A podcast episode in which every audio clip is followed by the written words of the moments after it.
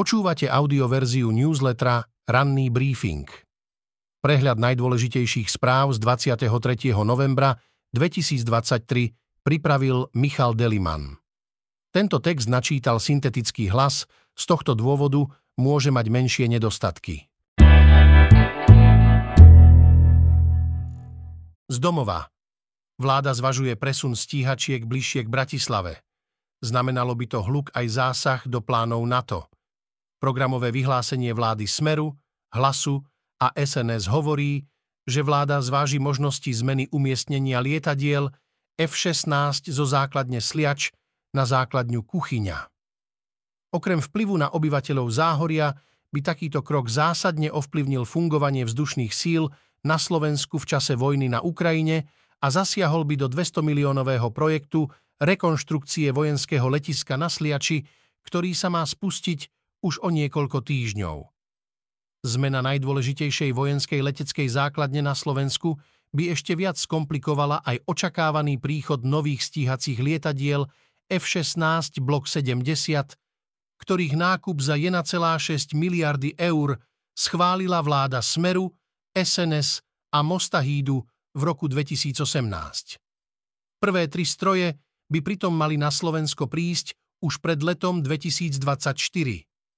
Vláda by podľa dvoch zdrojov sme prípadným rozhodnutím zasiahla aj do neverejných obranných plánov NATO, v ktorých hrá letisko na Sliači pomerne významnú úlohu. Spojené štáty majú zároveň stanovené prísne podmienky, na akých letiskách môžu dodané F-16 pôsobiť. S letiskom v kuchyni sa v týchto plánoch počíta len ako s dočasným pôsobiskom, čo si však tiež vyžaduje menšie investície. Premiestnením na západné Slovensko navyše pocítia hlučnosť ľudia v širšom regióne západného Slovenska. Prelety by bolo počuť v celom regióne Záhoria, od Malaciek po Bratislavu a tiež v území na východ, od Malých Karpát, teda v okolí Trnavy či Trenčína. Policajt Jan Čurila, na rozdiel od kolegov neúspel, Sudca jeho žiadosti nevyhovel. Policajtovi Jánovi Čurilovi, na rozdiel od jeho dvoch kolegov, Bratislavský mestský súd pri žiadosti o neodkladné opatrenie nevyhovel. Aj toto rozhodnutie je zatiaľ neprávoplatné. Čurilov právny zástupca Peter Kubina už avizuje odvolanie, na rozhodnutie sa ešte pozrie Krajský súd Bratislava. Ide zatiaľ o prvé rozhodnutie v neprospech Čurilovcov, Predtým uspeli na mestskom súde Štefan Mašin a tiež Branko Kiš. V prípade Čurilu rozhodovala sudkynia Zuzana Husová.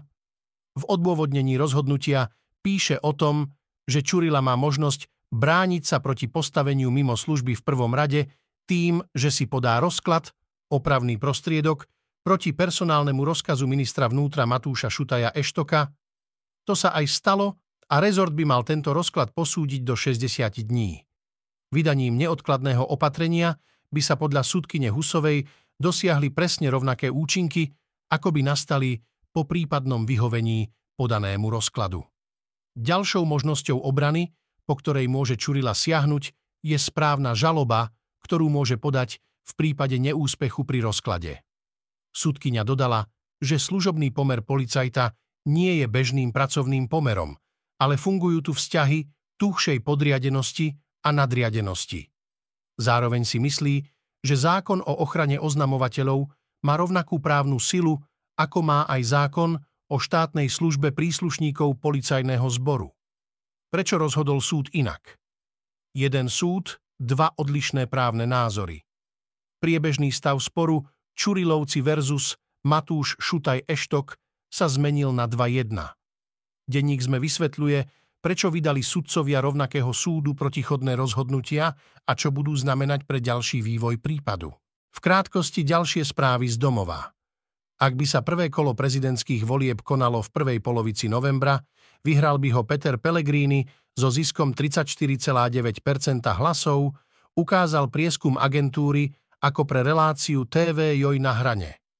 Keďže by nezískal nadpolovičnú väčšinu hlasov, stretol by sa v druhom kole s Ivanom Korčokom, ktorému by svoj hlas odovzdalo 26,5% opýtaných. Bývalý minister hospodárstva a ex-šéf televízie Markíza Pavol Rusko je vinný z pokračovacieho subvenčného podvodu v kauze Maják nádeje. Senát Mestského súdu Bratislava jeden upustil od uloženia súhrného trestu. Prokurátor považuje za postačujúci 19-ročný trest, ktorý si Rusko odpikáva za falšovanie zmeniek. Minister vnútra Matúš Šutaj Eštok postavil mimo službu ďalších policajtov, spolu ich je už 32. Minister pozbavil výkonu služby tých, ktorí sú obvinení pre úmyselný trestný čin.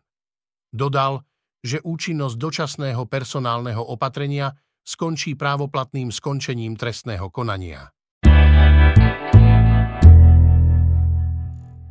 Zo sveta chce koniec Green Dealu aj Koránu – Wilders posilní európsku krajnú pravicu. Pred deviatimi rokmi stál holandský politik Geert Wilders pred budovou Európskeho parlamentu v Bruseli a s nožnicami vystrihoval jednu z hviezd z vlajky Európskej únie. Vezmem túto hviezdu späť do Holandska, aby som ju vrátil holandskému ľudu, povedal vtedy. Líder strany pre slobodu má teraz veľkú šancu, že euroskeptickú retoriku v Holandsku presadí Nečakane totiž vyhral parlamentné voľby. Jeho strana získala 37 kresiel v 150 členom parlamente, pričom porazila ostatné proeurópske strany. Politik, ktorý roky hovorí o zákaze Koránu, obmedzení migrácie aj zelených politík a odchode z EÚ, má pred sebou ťažkú úlohu zložiť koalíciu. Jeho víťazstvo však môže posilniť aj ostatné krajine pravicové strany v Európe. Ešte v uplynulých rokoch Wildersov agresívny štýl mnohým voličom nevyhovoval. Svoju rétoriku však v kampani zmiernil. Aj v otázkach imigrácie už nehovorí až tak o zákazoch a prioritou sú vysoké náklady na život. Okrem toho chce zrušiť klimatický fond, rozšíriť ťažbu ropy a zemného plynu v Severnom mori a zastaviť budovanie veterných a solárnych parkov. Zelené pravidlá ktoré obmedzujú holandských farmárov, podľa neho pôjdu rovno do skartovačky. V krátkosti z Ukrajiny.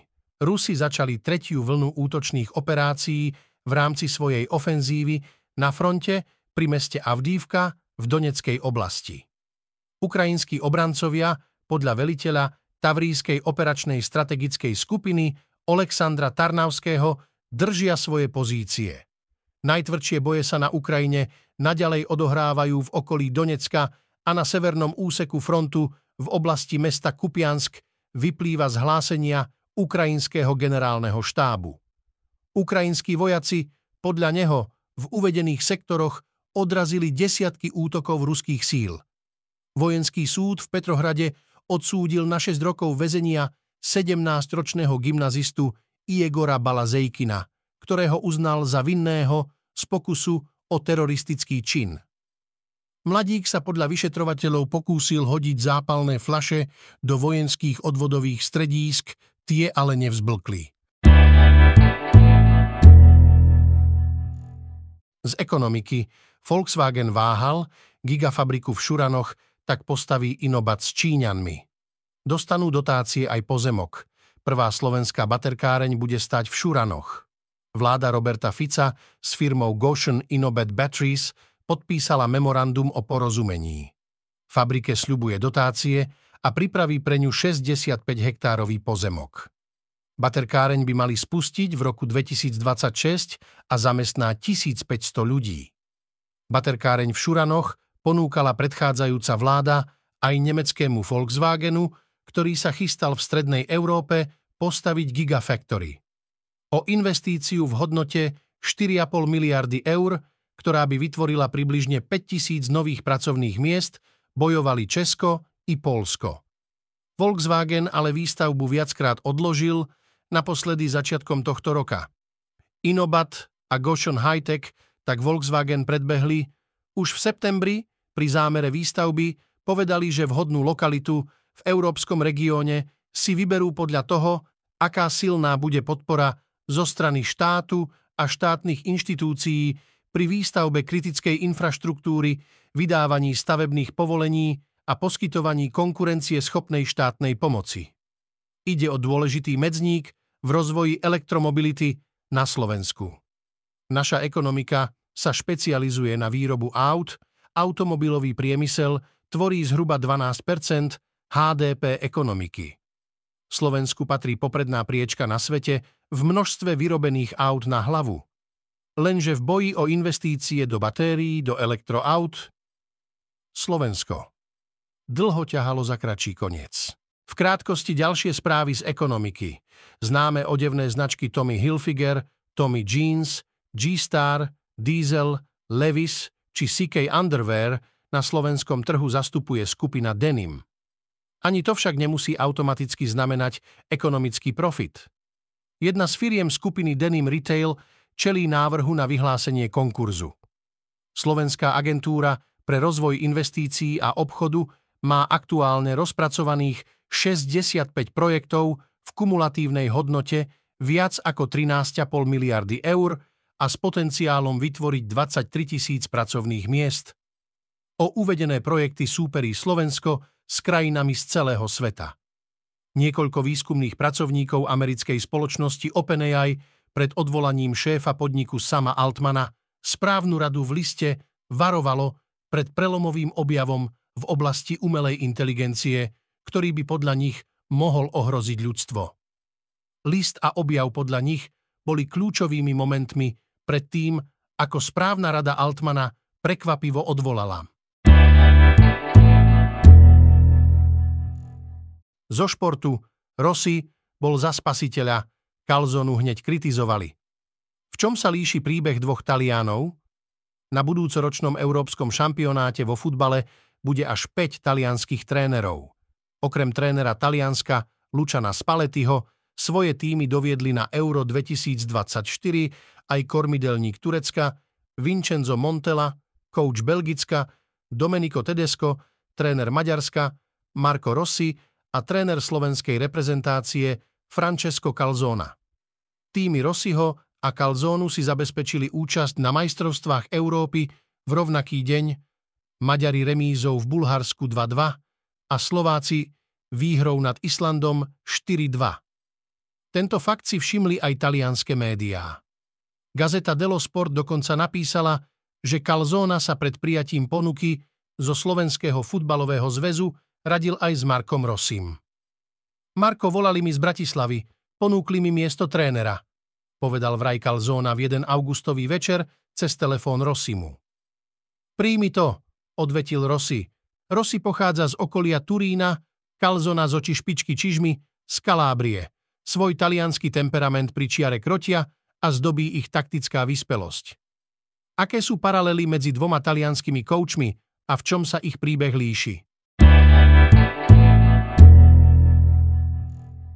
O rodine a vzťahoch mužov lákali na neplnoleté Afričanky. Anticenu sexistický Kix dala porota cestovke Bubo. Vo viac ako stovke slovenských reklám sa v uplynulých dvoch rokoch objavili prvky sexizmu alebo rodových stereotypov.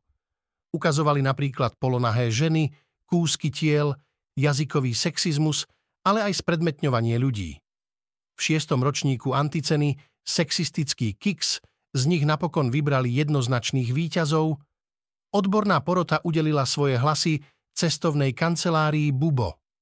Na jar tohto roka pobúril verejnosť majiteľ cestovnej kancelárie Bubo Ľuboš Fellner, keď na zverejnenom videu z Afriky ukazoval na skupinu žien a pozýval mužov z Európy za najkrajšími babami.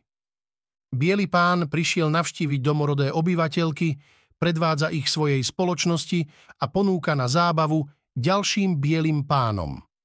Navzájom sa tu znásobuje intenzita sexizmu s rasizmom, povýšeneckým kolonializmom a tzv. male gaze, hodnotiacim mužským pohľadom.